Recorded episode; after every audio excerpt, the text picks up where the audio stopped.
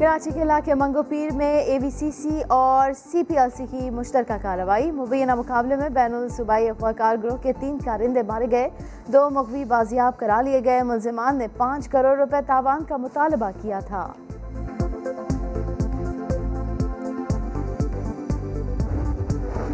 کراچی میں یوم علی کا مرکزی جلوس نشتر پارک سے برآمد مقررہ راستوں سے ہوتا ہوا حسینیہ ایرانیہ امام بارگاہ پر اختتام پذیر ہوگا۔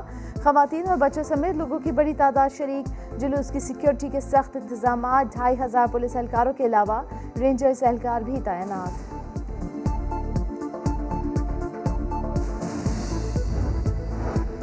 ملتان میں اومیلی کا مرکزی ماتمی جلوس، امام بارگاہ کاشانہ حیدریہ سے برآمد سیکیورٹی کے انتہائی سخت انتظامات۔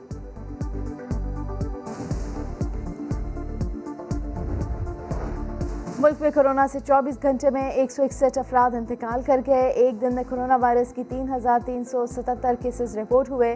مثبت کیسز کی شرح آٹھ اشاریہ نو آٹھ رہی۔ چالیس سے انچاس سال کے افراد کی ویکسینیشن شروع ہو گئی۔ حکومت نے رواں سال کے آخر تک ملک کی سات کروڑ آبادی کی ویکسینیشن مکمل کرنے کی ٹھان لی۔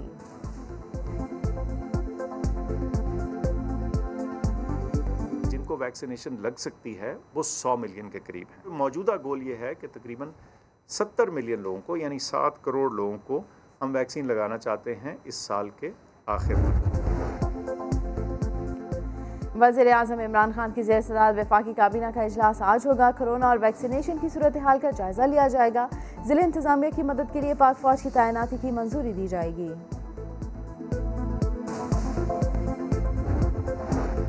الیکشن کمیشن میں این اے دو سو انچاس میں مفتا اسماعیل کی دوبارہ گنتی کی درخواست کی سماعت آج ہوگی۔ پی ٹی آئی کا فریق بننے کا فیصلہ۔ ریپول کے لیے درخواست جمع کرائی جائے گی۔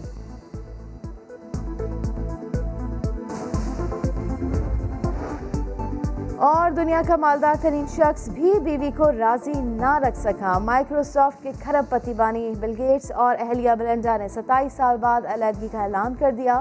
ٹویٹر پیغام میں کہا کہ سوچ سمجھ کے فیصلہ کیا۔ بل گیٹس فاؤنڈیشن میں دونوں مل کر کام کرتے رہیں گے۔